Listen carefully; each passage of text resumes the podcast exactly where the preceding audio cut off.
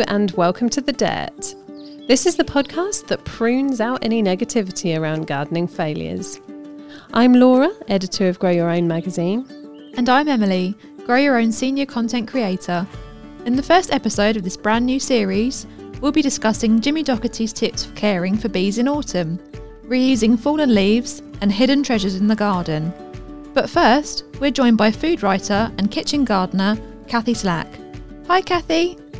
Hello, very well, thank you. Thank you so much for having me on the show. Thank you for coming on. Yeah. Um, how are things in your garden? Have you been um, having all? Well, actually, this probably won't go out at the time that I'm saying this, but have you had all the dry weather where you are? Well, I was going to say my garden's feeling quite thirsty at the moment. Um, it's just been a weird growing season for me. I mean, never there's never a regular one, is there? But I mm. feel like the spring everything was really slow to start in the spring, and I was sitting on my hands until the weather warmed up, and then I planted everything. I was super excited, and not much really happened. then everything took off finally, but then it got so dry. It's mm. been um, it's been i mean every year is interesting isn't it? But this has been particularly interesting. Yeah, yeah, it really has. I feel like there's never been a time where you can if you didn't know the time of year where you could look out of the window and accurately guess the time of year. Yeah. yeah and um th- weird things are happening outside of the veg garden as well. So yeah. like the magnolias trying to flower again and the sweet peas finished earlier than i would have expected and it's everything's just a bit topsy-turvy yeah, yeah definitely. That is, that is definitely definitely the way of putting it. Um, but before we dive into our um, our questions, I wondered if you'd be able to tell our listeners a bit about your beautiful new book that's out now, because um, people will obviously be harvesting things from their gardens and allotments, and it would be a very handy companion for that. Mm. Oh, thank you. Well, yes, that was where the idea came about. So the book's called from the veg patch clues in the name and it's um, 10 of my favorite vegetables and uh, each one gets a whole chapter to itself and i offer 10 different ways of using up that bounty mm. and they're all dishes it's not vegetarian but it's mostly vegetarian because i like to put that particular vegetable front and center of the dish because mm. as a grower you will know that there's nothing more exciting than actually having managed to grow something so you don't want to mm. sort of swamp it with sauces and other ingredients. You want it like front and center and hero of the plate. So um, the the vegetables that I picked are all vegetables that I am incapable of growing a sensible amount of and end up with a massive glut. So there's a glut every season. If it's leeks, there's a glut. If it's courgettes, there's a glut. Everyone has a yeah. glut of courgettes. If it's um, beetroot, there's a glut. If it's the green beans, it's even if it's the mm. lettuces, there's a whole field of them. So it, the book came about because I'm so good at growing gluts and bad at growing anything else. But I felt like I had to deal with um, as many different ways of dealing with this uh, this bounty as I could. So it was a pleasure, an absolute pleasure to write. I've loved doing it. Was it um, really difficult to choose the ten though? Oh, so difficult. I really want to do a volume two.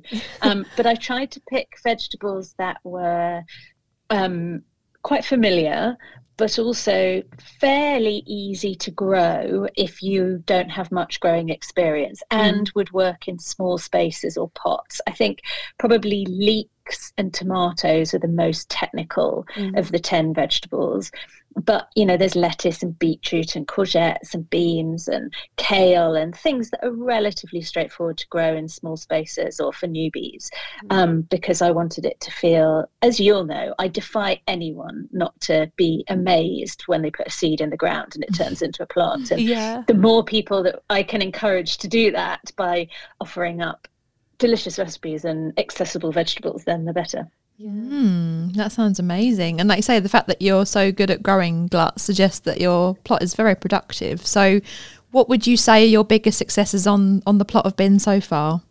Well, it's um my vegetables and I are quite nomadic, so my plot has moved quite a lot over the years.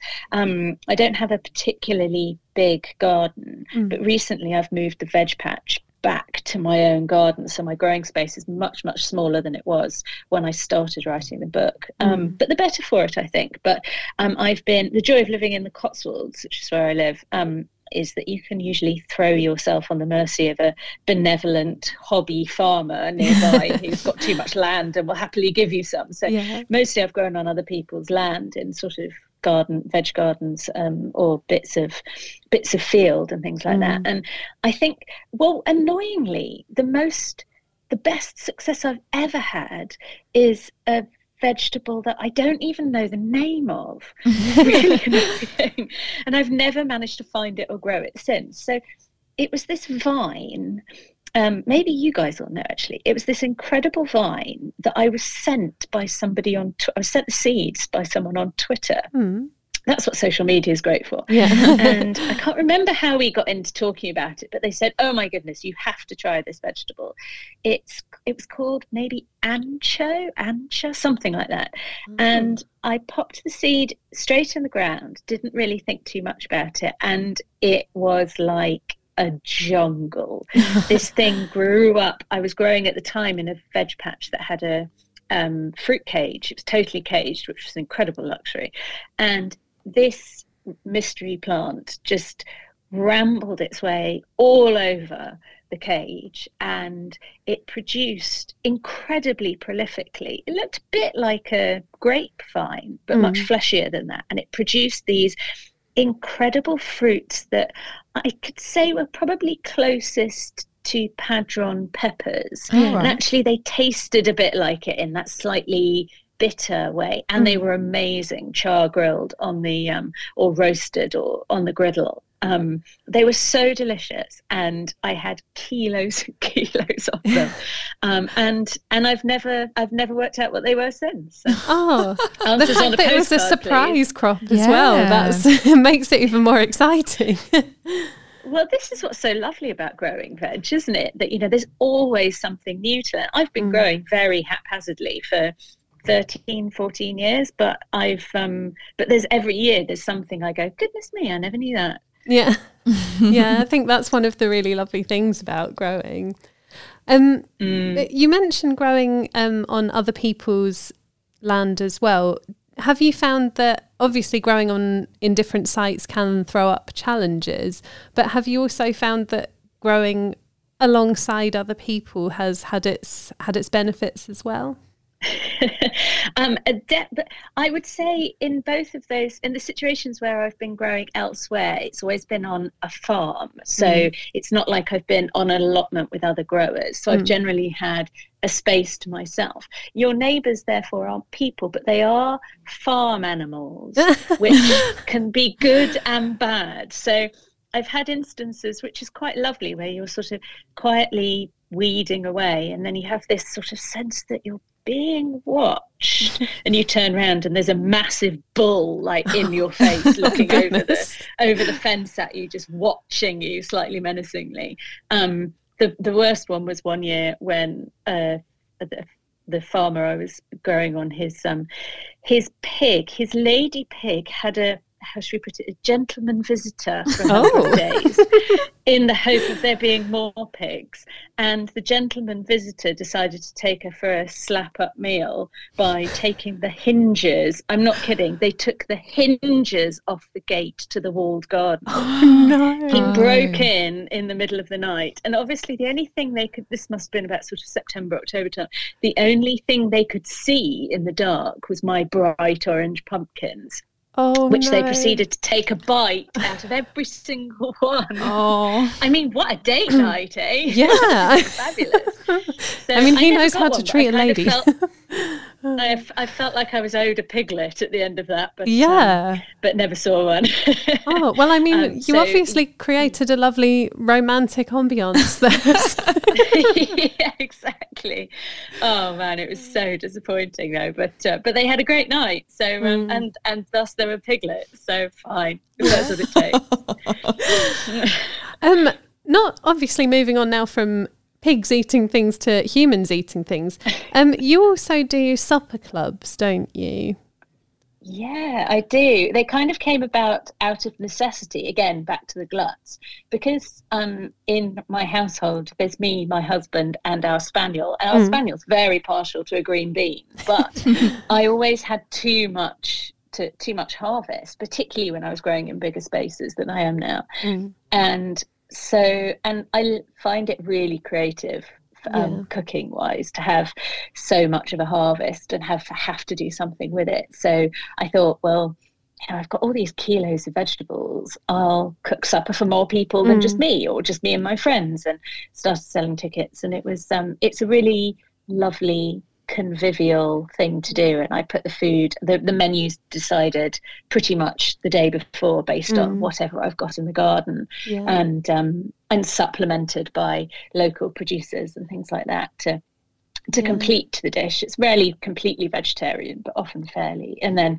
all the meal the dishes are all on big serving platters and everyone sits at a big table and oh, it was lovely particularly in the before times pre-covid which um, was um, very lovely. So, would you say then that the menus were very much, um, it, it, sounds like the menus were very much inspired by your garden, but were you ever also in the position where the supper clubs had an impact on what you were going to grow? Had you ever sort of thought, oh, I'd love to do that, so I'm going to give this try? Or did it tend to be the other way around?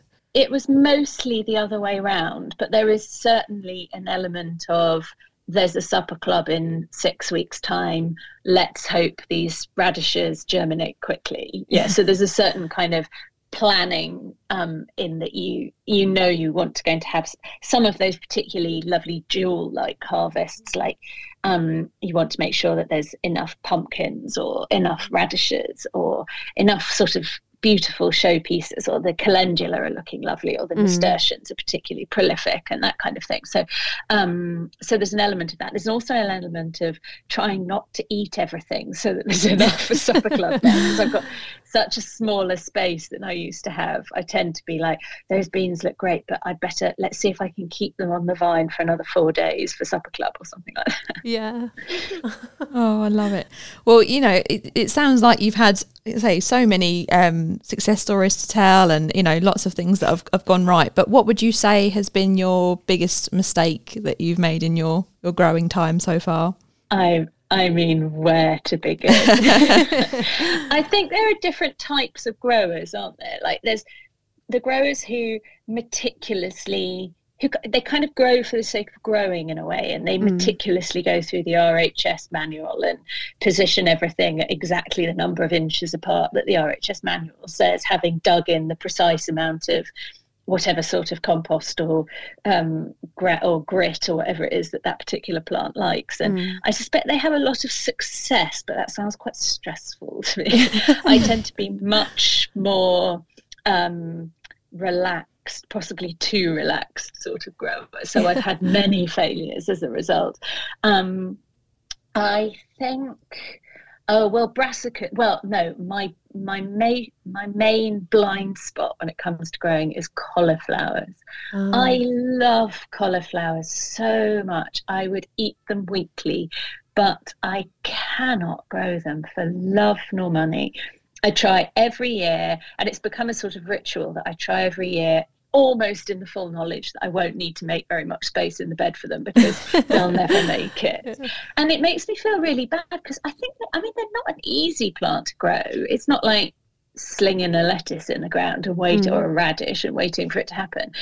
But I feel bad because they're so undervalued and mm. they're so cheap in the supermarkets. And honestly, anyone who can grow a cauliflower, let alone commercially, deserves a medal as well as a decent price for that cauliflower, yeah. particularly organically. I mean, I don't know how they do it. So yeah.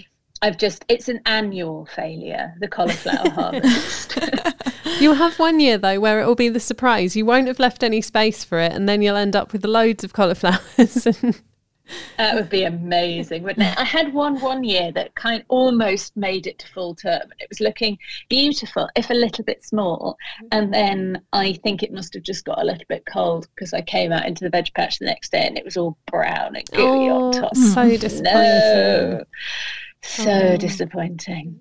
Do you have um, what can you do? Do you have a particular way that you would well, let's let's say you will use your eventual cauliflowers. We're going to be positive here. Um, so, what would be your favourite way to prepare them when you do get your first perfect cauliflower? Oh well, I love a cauliflower cheese, but if it's my first perfect cauliflower, then then that won't do because the cheese, let's face it, is centre stage there, not yeah. the cauliflower. I think I would say there's a dish, there's a combination of flavours that they use in um, in Italy, mostly in Venice, quite a lot, which is this lovely like sultana plus um, capers plus um, uh, lemon plus pine nuts and sometimes some parsley as well. And that all tossed together in some toasted breadcrumbs. And it's got this lovely sort of sweet but sour vibe. That t- uh, uh, scattered over the top of roast cauliflower. I mean, I could eat a whole cauliflower that way. Just delicious. That would be my that would be my star of the show kind of dish. Yeah, mm, that sounds great. Mm making me hungry now. no, good. I'm trying. um, so moving on from failures to um, looking at some little tips and tricks. Obviously, um, one of the things that can put people off of gardening sometimes is feeling like they don't have the time to commit a lot of hours in the day to gardening. Um, mm. So, do you have any little tips or tricks or sneaky little hacks to show people that you don't actually need to be full time in the garden to get it's to get good results? Well, I'm not so sure it's a hack or a little hack, but it's sort of, it's a bit it's a bit of a broader way of just thinking about the vegetables. So mm. when I first started growing, I was so enthusiastic and I was like, this is game changing. It's changed my life. I mean, it was it was very exciting. Yeah. um, and I just went a bit over the top. Uh, at the time, Hugh Fearnley Whittingstall had this amazing scheme called Landshare, which would hook you, which was would hook up people who wanted to grow with people who had spare land. Yeah. And I ended up, and I did it. It's closed now. It's such a shame, but I did it, and I ended up with this huge plot in this farmer's field, and it was about 15 minutes away. And it was, I should have guessed, it was farm was called Stone Farm, and uh-huh. it was in uh-huh. the village of Enstone, and it was like ninety percent rubble oh, and ten percent soil.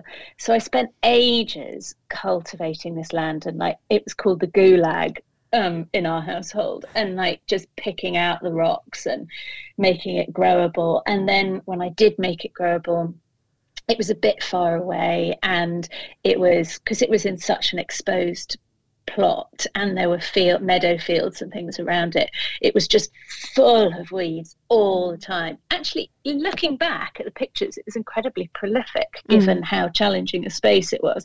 But what i'd done was forget the rule that i have now finally learned which is start small and start close. In fact continue that way. Mm. I find now that I've got a much smaller space and it's right outside my veg patch, the time I spend growing is far less, but the productivity, like the amount of stuff I get, probably isn't that much smaller than it was in this great rambling rock filled farm that I was on beforehand. Yeah. So because the time you spend is time sowing and picking and tying in and productive stuff rather than cultivating the land or picking out the bindweed or dealing with the pests or that kind of thing because mm. it's right in front of you the five minutes you spend after supper tying in the courgettes well or cutting back the courgettes or tying in the tomatoes or whatever mm. doesn't feel like time spent gardening. It just feels like something you pop out and do. So mm. I think my big lesson was small and near is better than big and far away. Mm. Yeah. Yeah, Definitely. that makes sense. And not having to factor yeah. in the time to travel there as well. Because I think yeah. after a long day, if you have to then get in the car and go somewhere, that can definitely put yeah. people off, can't it? Plus, even if you're five minutes away, if you're got to get there and then you've got to get your tools out and like it's not yeah. just five minutes is it it takes a lot longer than you think i mean the last veg patch i had um, before i bought the vegetables back home was literally opposite me. It was like 300 yards away. But even then, you, you there's still a barrier. Like you don't nip up and nip across and water for 15 minutes on a Tuesday evening it just um, and you harvest lots at once and bring it back for a few days whereas it also completely changes the way you cook with your harvests as well mm. because now it's the veg patch i can see whilst i'm cooking i'll be cooking away and then i'll look up and go gosh that tarragon's going a bit wild oh mm. tarragon that could go in this dish and i pop out and i pick a handful and there it is in whatever I'm cooking at that time. Yeah. Um, so it's much more instantaneous. And now I really couldn't tell you where the growing stops and the cooking starts, mm-hmm. whereas before I very much could have done. Yeah.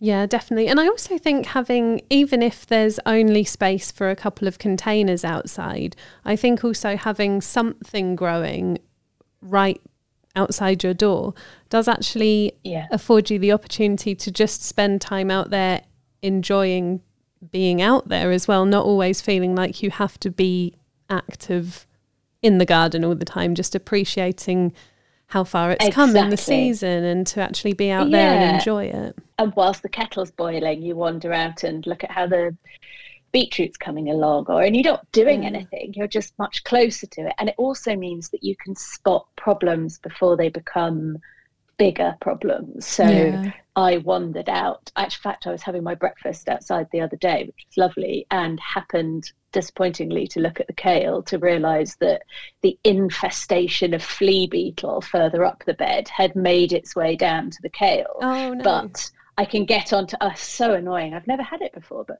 I think it's the heat. Mm. So I'd, um, but at least I was right there. So I saw it the day they arrived, so I could do something about it.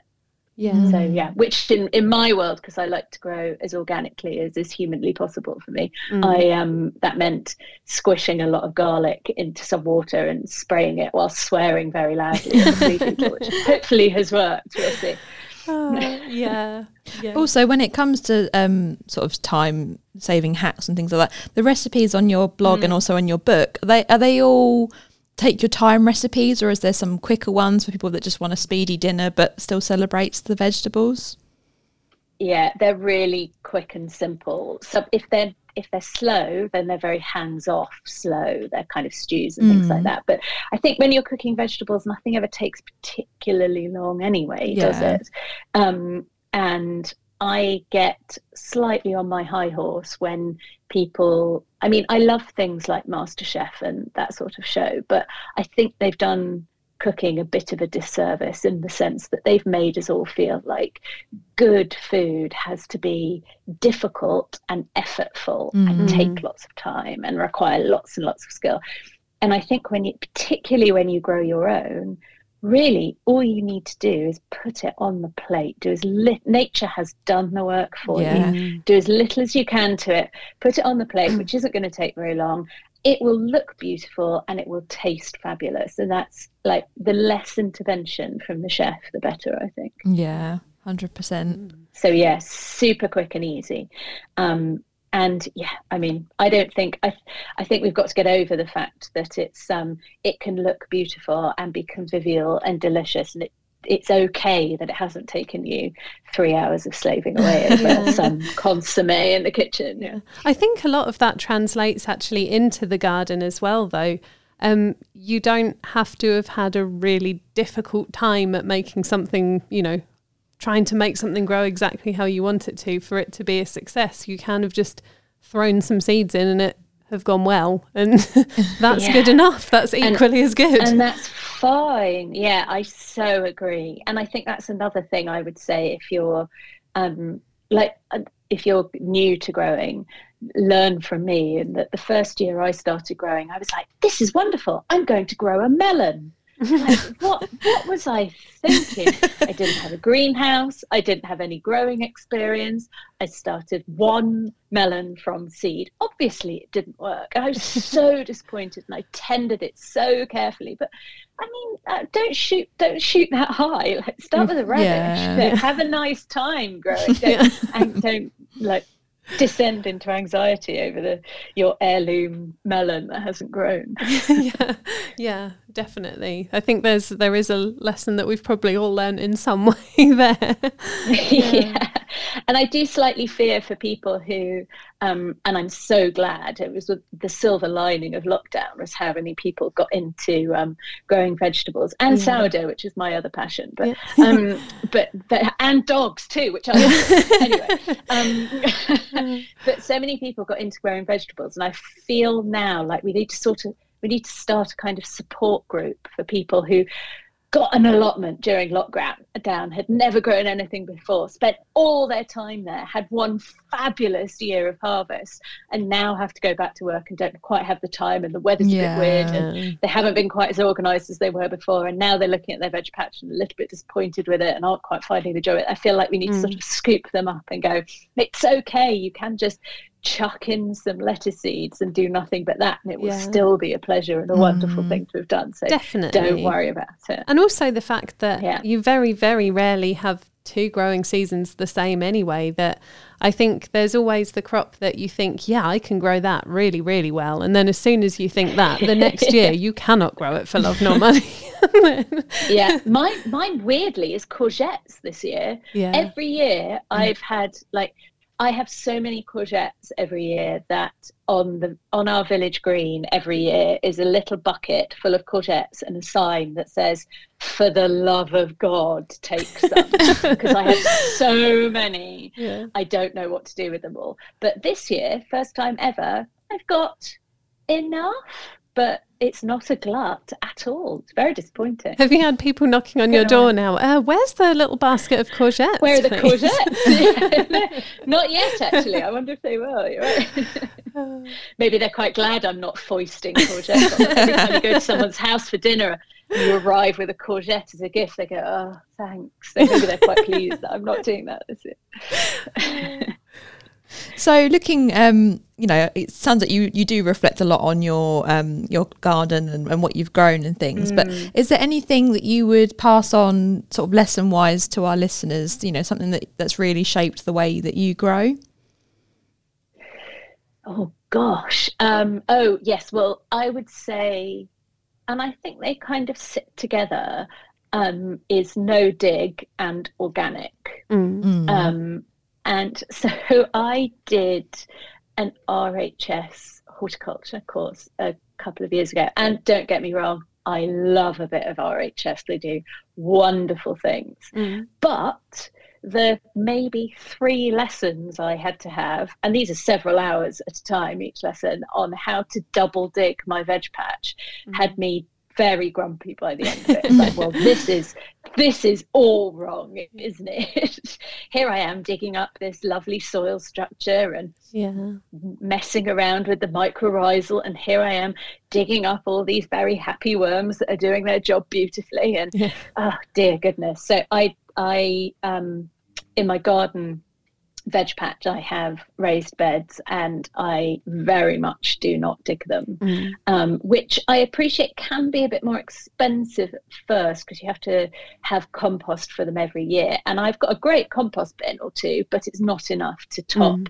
the whole the whole garden every year. So I do have to buy in um, spent council um, food waste compost. Yeah. Um, but at least that's sort of recycling, but it is a bit more expensive. So no dig is definitely where I would go. That would also save you lots of time, and it's better for the um, for the ecology of the soil anyway. Mm. Um, and and organic, which I've always grown organically. I didn't start growing thinking I am going to be organic. Yeah. I just realized I had a pest bought a bottle of goodness knows what, and then to get rid of it, and then looked at the back and went, it's got all these warnings on it and it says it's dangerous to marine life and not to be consumed i'm like yeah. but i'm about to spray it on something that i'm going to eat mm. it just it just seems all wrong to me it wasn't any great ethical consideration though it did then become that it was just a i don't want to put that in my mouth that's yeah. weird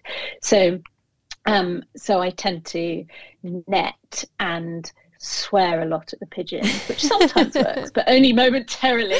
Um, and um, I mean, what I haven't done to try and get rid of the mole we had, which seems to have departed of its own accord at the moment. Um, but I would, I would always rather uh, prevent pests or distract them than uh, than spray them. Yeah, yeah, yeah, definitely. And I mean, we um, we talk about this quite quite a lot on the podcast that that sort of thing is only becoming more and more important as as time goes on as well. And I think it's a good thing that I think a lot more people are starting to think that way now as well. Yeah, I completely agree. I think it's it will become a necessity, and with food production, that becomes quite a big economic debate about mm. how do we how do we do all of this in a way that can still feed a world that is growing? And yeah. I I mean, I do not have the answer to that, but in my little 25, 30 square meters, then for me, it's definitely the only way of growing. Yeah, mm. absolutely. Um, well, before we let you get back to the garden, um, would you just be able to um, tell the listeners where they can find you online, where they can find your book, um, all of that sort of thing?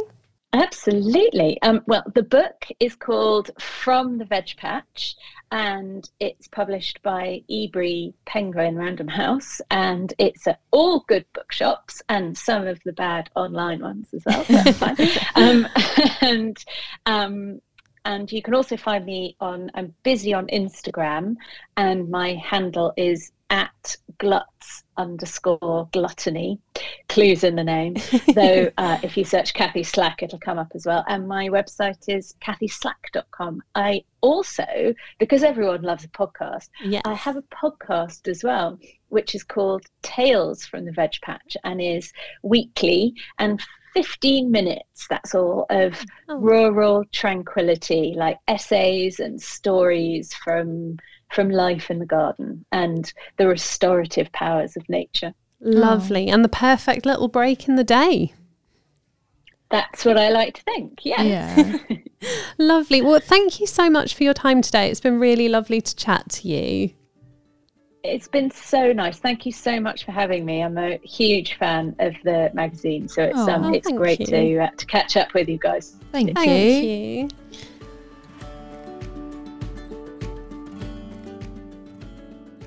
DC Thomson Shop has a wide range of garden plants, accessories, and gifts.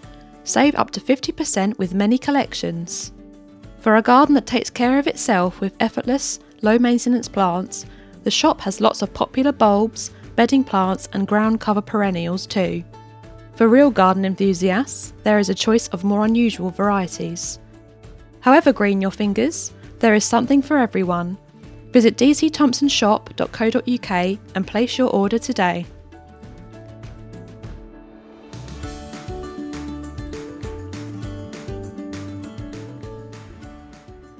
Hi everyone. Hello. How are we doing? Hmm, not very too well. bad. Thank you very much. How are you? Good. Brand new series. Yes. Brand new vibes. More autumny vibes. Yes. Seasonal jack o' lantern vibes. Yeah. So seasonal. Mm. yes. Um, so speaking of seasonal, I'm going to dive straight in. Okay. Uh, leaves. Yes. it's that it's that time of year. Um, I would say that so far it's been a bit slow on the leaf front in my garden. At the time of recording, mm. Figgy still has most of its leaves, even oh. though a oh. couple have started to fall now. Um, and I saw a feature on the Country Living website about um, different ways to reuse autumn leaves. Okay. Oh, okay. Um, be that mulches, be that adding them to compost, make leaf mould. Um, I mean, they have a really fun one here turn leaves into wall art. Oh, that sounds nice. Um, so, are you a crafter with garden items? Do you do anything with your spent leaves, or do they just go in the in the brown bin? I personally don't, but my mum is massively into crafts, so she's been using leaves to sort of make impressions into sort of clay molds and things. Nice. So yeah, she's definitely been a lot more arty than me when it comes to leaves. oh, I wish I was that artistic. I really do. Mine have been a brown waste job, although yeah. having you know the knowledge that we do, there are so much you know, there's so much more we can do with them.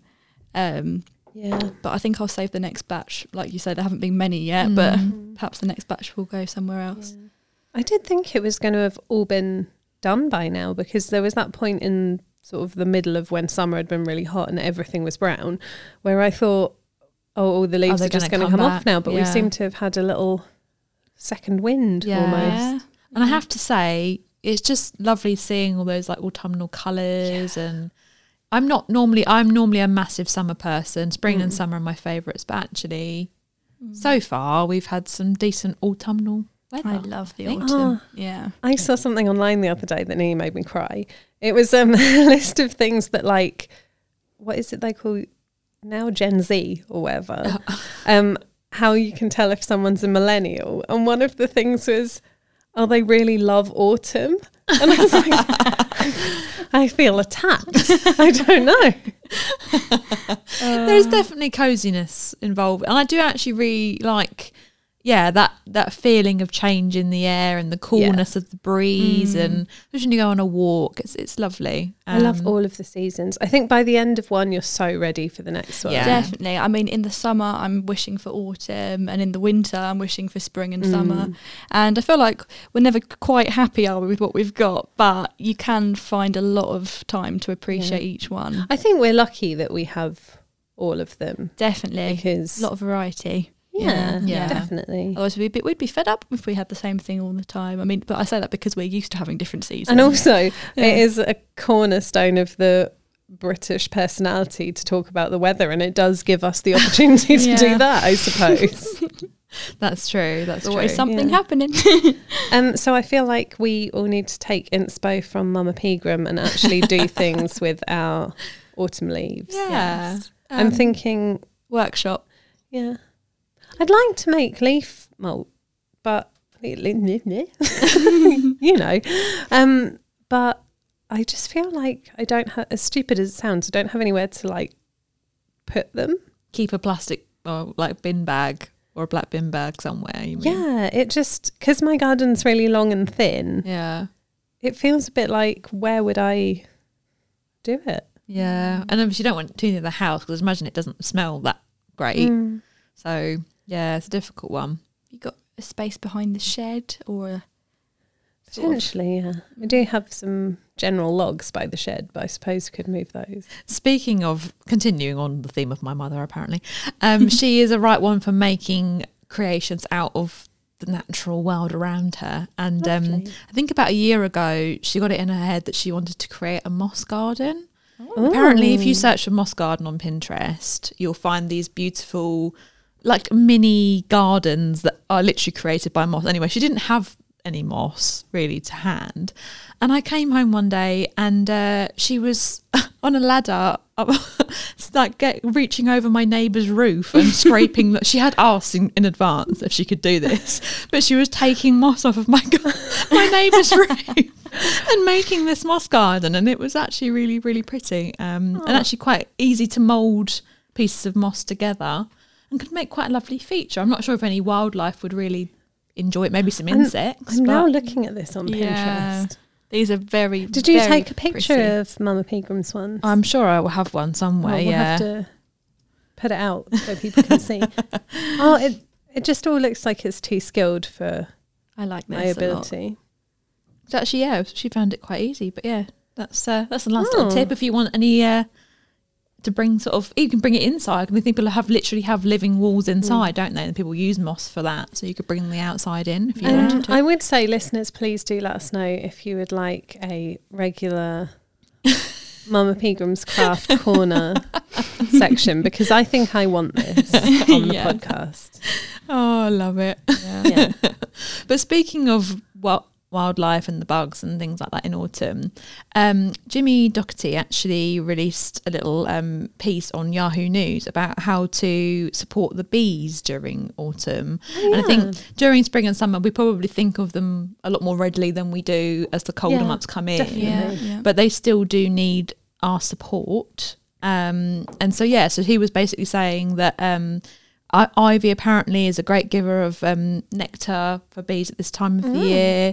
Um, so it's open flowered varieties of the floral like plants and things and create hibernating areas because um, there's obviously certain species of bees that do hibernate in Yeah. the colder months and yeah give them plenty of untouched untidied areas of your plot to give them that little hiding space and, and protection really from the elements so yeah, thought that was a really important message Definitely. Because as you say, you do think about it when you see them all over the shop in summer. Mm. yeah But in autumn, it probably Where do they go? it does, yeah, yeah, into their hibernating spots exactly. maybe. which so we, need must to be. provide. Yeah. Um, I think that would be a really nice project for autumn. mm. yeah, yeah something to keep you busy Yeah, definitely. And know you're giving something back yeah that's it to the garden and the bees. yeah. That's lovely. Well, my story is swaying a little bit off the garden path, if you will excuse. Yet another oh path. no! oh no! It's happening. Oh, I'm so disappointed in myself. um, I was reading on the Sun. Um, there was an article about a really, really, really expensive diamond um, that was discovered Right. in a pile of rubble um, Oh. by a girl playing in her uncle's garden in the 1980s, and it's Did he know it was there? it doesn't sound like it. It sounds like it was discovered just, you know, just discovered by the, the young girl. Um, and it turned out to be an eight, 890 carat rough diamond. Oh my god! um, it was then sort of crafted into a pear shaped jewel. And it looks very pretty if this is a picture of the actual one um, that I'm looking at. And it's actually being called a golden canary diamond. So if that just doesn't Oh. make it sound very grand, I don't So- know what. I don't know if you have that information available to you, but was it buried by someone else a long time ago, or I'm guessing it was Well- naturally there? It says it was discovered in a pile of rubble. So I don't know if that's just it's been sort of slung there or it could have been. Yeah, I mean, or perhaps they're, not, they're knocking down a house, and Yeah. you, you know, people hide valuable things in strange places in houses. I suppose, don't Yeah. they? but I mean, in terms of things to find in the garden, that's Yeah. pretty up there, I would say. and in terms of things to lose, yeah, yeah, someone somewhere is like, "Where on Oh, earth did I put that?"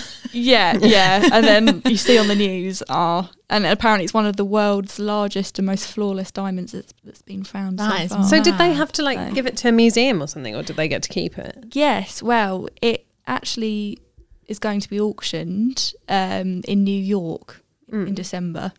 Um, the bids start at one dollar apparently, but I assume there's going to be a lot of bids on that one. And hold on, just one thing that I just thought. You said a rough diamond Yeah, when it was found. yeah. D- uh, what? so What are you asking? I don't really know.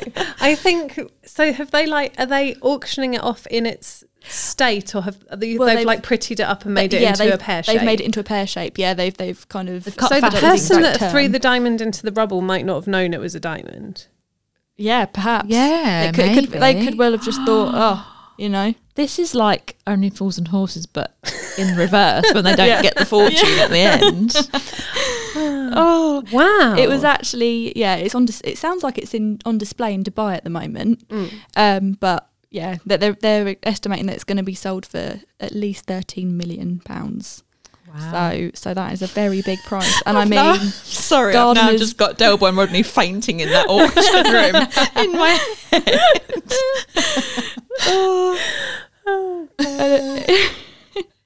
it just yeah. I mean, it does it does pay, doesn't it, to keep your eye open because who Well, knows what you what you'll find in a garden. I'm going to be um, wearing my glasses for my gardening next time. Uh, I don't know about either of you, but as a child, I used to imagine finding like buried treasure in my garden, Did and you? that is the ultimate mm. example of that. I'm isn't it? actually finding yeah. buried treasure. Yeah, Gosh, that's amazing. yeah. That's crazy. Yeah, it is. It is amazing. Um, I haven't really found anything worth a lot of value in my garden um, over the years. Have you, have you sort of found anything of note? perhaps, perhaps a diamond or a, a ruby. no, I mean, I'm sure that I've talked about this before on here, but um, when we first moved in and were sorting out the garden, I dug up like an old horseshoe, like a tiny little old Oh. horseshoe, which was quite a sweet find. It sounds like lucky. Some yeah. bones, which, you know, Mm, not so sure on. yeah. Um, and then a, a hidden path. That sounds more exciting than it was. It was basically Ooh. a brick path that someone had covered over, so it was like oh okay a path under the grass. Oh, but yeah. I don't think any of these things. I mean, I don't think the horseshoe was secretly hiding multiple precious jewels within it. But no. maybe, maybe I, maybe I should try and find it again and have a look. Yeah, have it appraised. How about examined. you? Nothing really noteworthy in that regard. But the only thing that really stands out to me as a, especially as a child I used to love a, love a bit of digging owls digging owls in the garden the digging owl and uh, I came across the oh gosh a cockchafer beetle but the larva the larvae or the, yeah. the little worm maggot thing and but they are nice. so yeah. chunky and wriggly and it, it's burnt into my mind and obviously I've seen them since now but I remember seeing it as a child for the first time and just being absolutely horrified what, did you that think lived it in was? the ground. Like an alien. Well, I, I think at the time I'm a celebrity was on. Oh. So obviously I'd seen the witchetty grub, so I thought it was a witchetty grub. We're in Australia like, They've got those little, and I've, I've googled it. They you, they can't bite you. They're like little antennae, but they look like little pincers at the top of their oh. face. And I thought it was going to like nip me or yeah. bite me. So I was quite frightened of it. So I just buried it back over and ran off. Would you eat a bug? No. I couldn't. I don't. Th- do you know what? I this sounds disgusting, but I think if it was something like a mealworm, mm. you know, mm. they do those ones. They sort of like fry them, barbecue mm. flavour them. Only because I say that because when I was in school, in my geography class, they did bring in some samples of them once oh. to try and eat, and I never did at the time. But I always remember watching people who said that they weren't that bad. They were actually quite tasty. and ever since, I've always been interested to see what a flavored mealworm would, would taste like. Although the, the, the idea isn't very appealing. No, so. I mean, there's a tiny part of me that's tempted to say. Let's order some and do an on pod taste test. Oh. you know, we could do this. But do you think yeah. it's the fact that it looked like like you couldn't eat like go I'm a celeb on that and eat a big slimy juicy bug. Oh, I couldn't but do that. No. If it was, you know, now they're making burgers and stuff out of ground up bugs. If it was oh. like looked like a burger but was made of ground mm. up bugs, could you eat? I, I don't, think, think it's the idea of it. Although I just realise I'm a massive liar because I think it was about two years or so ago. I was on a run with my boyfriend and I was running down a hill. And all of a sudden, as obviously you're breathing in through your nose, out through yeah. your mouth, a bug flew into my mouth to the back of my throat. Uh, and I think I swallowed it because there was nothing I could yeah. do. I tried not to, but yes, I think I have consumed a bug in my life and I would not recommend.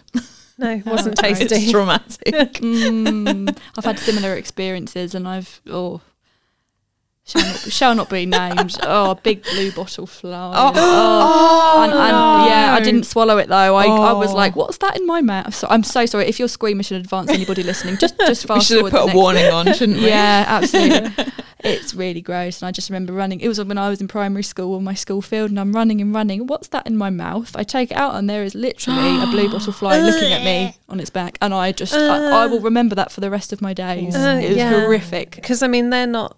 They don't go places that exactly. no.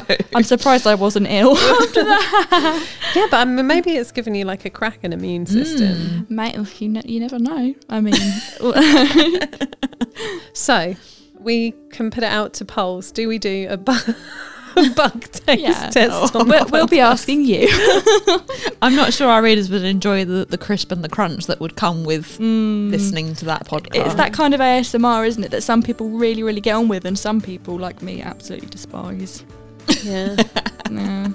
The crunchy noises aren't for me. yeah. we'll, we'll, come back to you on that one. Yeah, yeah. yeah. And um, yeah, yeah. Well, well, I mean, I will let you two get back to it, and I have some jobs on the plot. Sounds good. Lovely.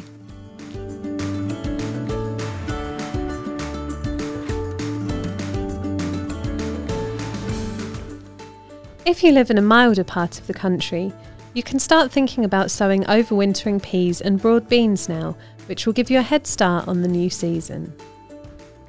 You can also plant out spring cabbages, but do put some netting over the young plants to protect them from pigeons. Make sure the netting is pulled taut so the pigeons don't get tangled up in it. If you've been growing asparagus, now is a good time to cut back the foliage. Put the spent foliage on the compost heap and add a good mulch around the plants. Ground will also need to be prepared for new fruit trees, so it's a good time to get organised with what you'll be putting where and getting your soil in good condition. We hope you have a great week in the garden, and until next time, happy growing!